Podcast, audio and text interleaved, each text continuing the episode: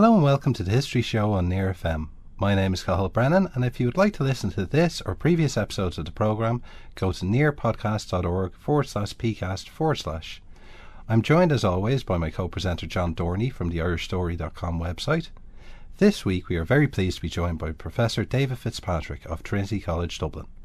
Professor Fitzpatrick has edited a new collection of essays by the Trinity History Workshop and published by Lilliput Press called Terror in Ireland 1916 to 1923. Professor Fitzpatrick, you're very welcome to the programme. Thank you very much. One of the first questions raised by the book is what is terrorism and how do we define it? Well, we've applied a very broad definition of terror and terrorism, um, essentially uh, embracing terror, the uh, climate of fear being created by any source, whether it's the state or paramilitaries, Republican, loyalist, or otherwise. So we don't um, suggest that it's coming in any particular direction. Our concern is the ways in which uh, fear was aroused among particularly civilian populations and minorities um, who were affected by the extraordinary events of the revolutionary period. What would you say about some people who would uh, define terrorism as strictly non state actors, wouldn't take into account, say, for example, the use of terror by a state while prosecuting uh, a war, trying to suppress a rebellion?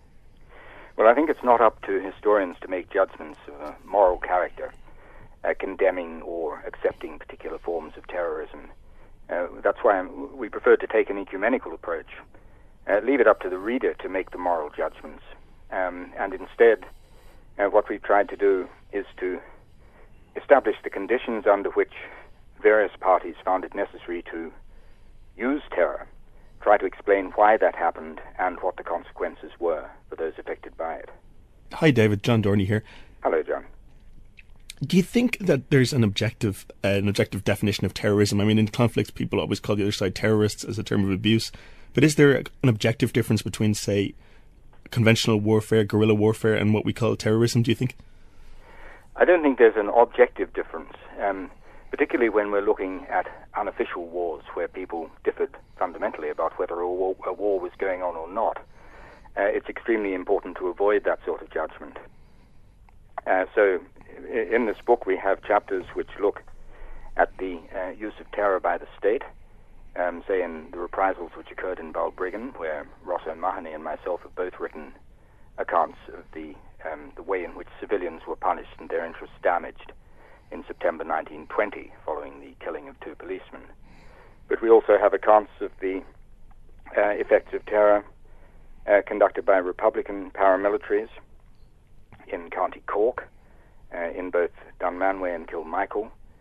Um, uh, and some of that terror was directed, um, it is argued, specifically against Protestants. So we're looking at, at many different uh, ways in which terror was applied and many different communities and groups which suffered from it. When we think of wars, we tend to think of some violence as being legitimate in a war. We think of combatant against combatant. Do you think something becomes terrorism when it targets non combatants? Is that the crucial difference? I think that terror can actually be applied to combatants as well as non combatants. Uh, for example, in Jane Leonard's account of uh, the killings of Bloody Sunday morning, the 21st of November 1920 in Dublin, uh, you're looking at terror specifically directed against the persons believed to be intelligence agents. As she shows, uh, less than half of those killed appear, in fact, to have been intelligence officers. But that's a case where you have a very specific group targeted. Uh, and the aim of that is a rational aim. It is to strike fear into all of those uh, who might think of providing intelligence on behalf of the state. Um, but I think that's less. Terror directed against combatants, particularly armed combatants, doesn't usually work very well because combatants are in a position to some extent to defend themselves, to build barricades, to retreat into encampments where they can't easily be attacked. And so most terror in these informal wars that we're talking about in the case of Ireland 1916 to 23, mo- most terrorists are in fact relatively vulnerable and undefended civilians. Some of the essays in the book deal not just with violence but also with harassment and intimidation. What effect do you think this had on local populations? Well, I think the, the effect of intimidation, of social ostracism, of threats and menaces is probably greater. It has a, a, wider and uh, devastating effect than actual killing. Killing's the tip of the iceberg, and uh, relatively few people were killed in the Irish Revolution when you think of other European conflicts of the period. Um, I don't know to what extent particular populations were actually driven out of Ireland uh, as a result of uh, terror. My own feeling is that because Irish populations, Catholic and Protestant, over so many centuries have got used to intimidation and menace that they've become extraordinarily resilient. And although you'll have people fleeing their districts, a good many of them would come back again pretty quickly and settle into roughly the same environments and culture that they had left. And an example of that would be something we don't discuss in the book, unfortunately, because we had no contributors associated with Trinity College who could participate in the workshop.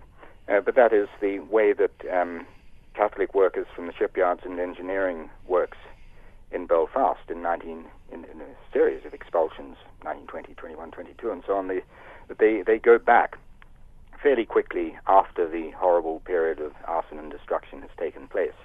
Now, some never went back, but there's more resilience than one would suspect on the basis of the propaganda put out by all sides.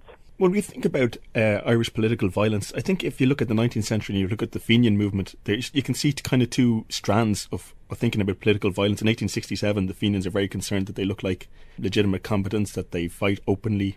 But there's also a tradition which we associate with the Land League, or before that with secret societies, which is more to do with intimidation and nighttime raids and anonymous killings. And I think in the War of Independence, you can see continuities with both of those ideas. Would you agree there? I think that's a very good point. Um, the the feeling that there was a sort of noble and honourable tradition, uh, uh, particularly of Republican rebellion and resistance, uh, certainly came into conflict with uh, the so-called agrarian tradition of violence and intimidation, and that led to a lot of friction between the Fenians and the agrarian rebels in the from the 1860s onwards. Um, and during the period that this book concerns, I think there's a movement towards um, coarsening, shall we say, of the conduct of the uh, Republican movement. Now, Fearghal McGarry, for example, in an early chapter in the book, discusses 1916 and finds that the rebels had a relatively clean record. In other words, they tried to adhere to what they thought was a conduct of honorable rebellion, laying down their own rules, basically. McGarry, in fact, I don't know whether he's right or not, but he, he puts the greater blame on the um, on the uh, the army uh, for the killing of civilians and for acts of brutality and barbarism in 1916. And I think what you can see over the period is this sense of uh, of an honourable war conducted according to Boy Scout rules, if you like, uh, becomes rather worn as the guerrilla campaign got underway and intensified in 1920 to 21 it became extremely difficult for either side to adhere to any um, set of decent rules of combat. Um, now, the Republicans still believed that they were fighting a war as distinct from a rebellion, uh, and Tom Barry is an example of somebody who was emphatic that that was what he was doing, and therefore that one must show proper um, uh, consideration for prisoners and civilians. So that when he was presenting his memoir, uh, and trying to explain what he had done with the West Cork Brigade, uh, he insists that its conduct was almost invariably honourable and in accordance with these rules, unlike the brutal, uncivilized behavior of the auxiliaries and the soldiers that uh, were in combat with the West Cork Brigade. Now, uh, I think that, that it's an understandable point of view on Barry's part to try to draw a link between the tradition of 1916 and what was happening at at Kilmichael, uh, um, for example, in 1920. But it's something which is difficult to sustain when one looks closely at the evidence.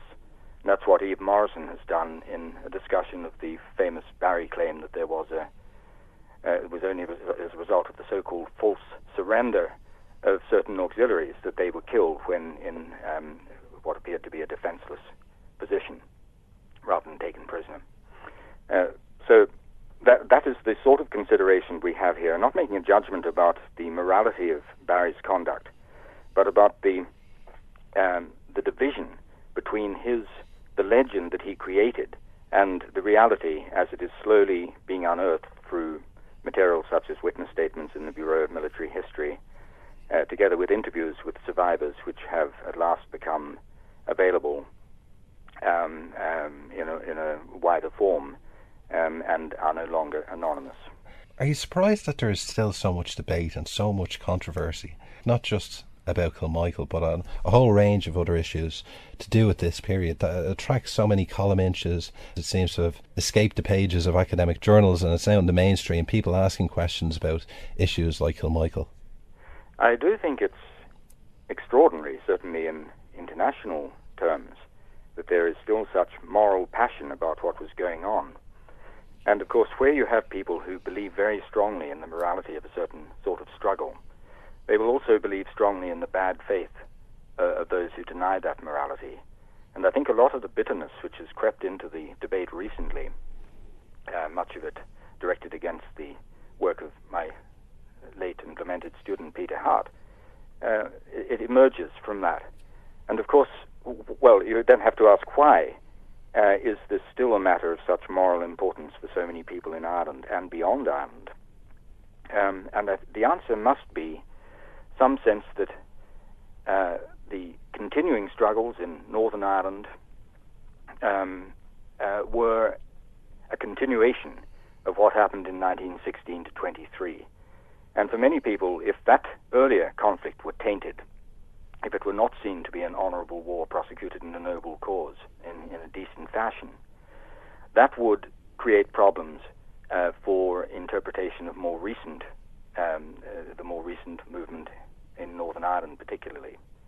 So there's certainly an element of that, but it goes far beyond that. It's, it, the, the public interest goes well beyond those who have any particular political um, position about Northern Ireland. And it involves a great many people who think that the Republic has gone wrong in some way.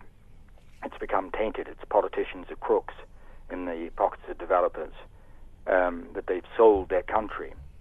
And I think many people are looking back to a golden age when this was not the case, when you had clean, decent revolutionaries, not tainted in the way that their uh, hypocritical successes um, in politics appear to be. Going back for a second to the, the 1920s, we have talked about Republican paramilitaries and, and what they, they did. What Republicans themselves argued at the time was that they were living under what Todd Andrews called uh, tyranny tempered by assassination. What do you think about uh, state forces? Were they guilty of terrorism in this period? Well, I believe in many cases they were, and for much the same reason that um, uh, Republicans uh, fell into terrorism.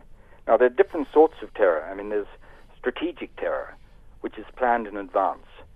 Uh, for example, the uh, property reprisals conducted in the martial law zone in 1921 were designed with a purpose, even though it may seem a horrible purpose. It was there was a logic to it.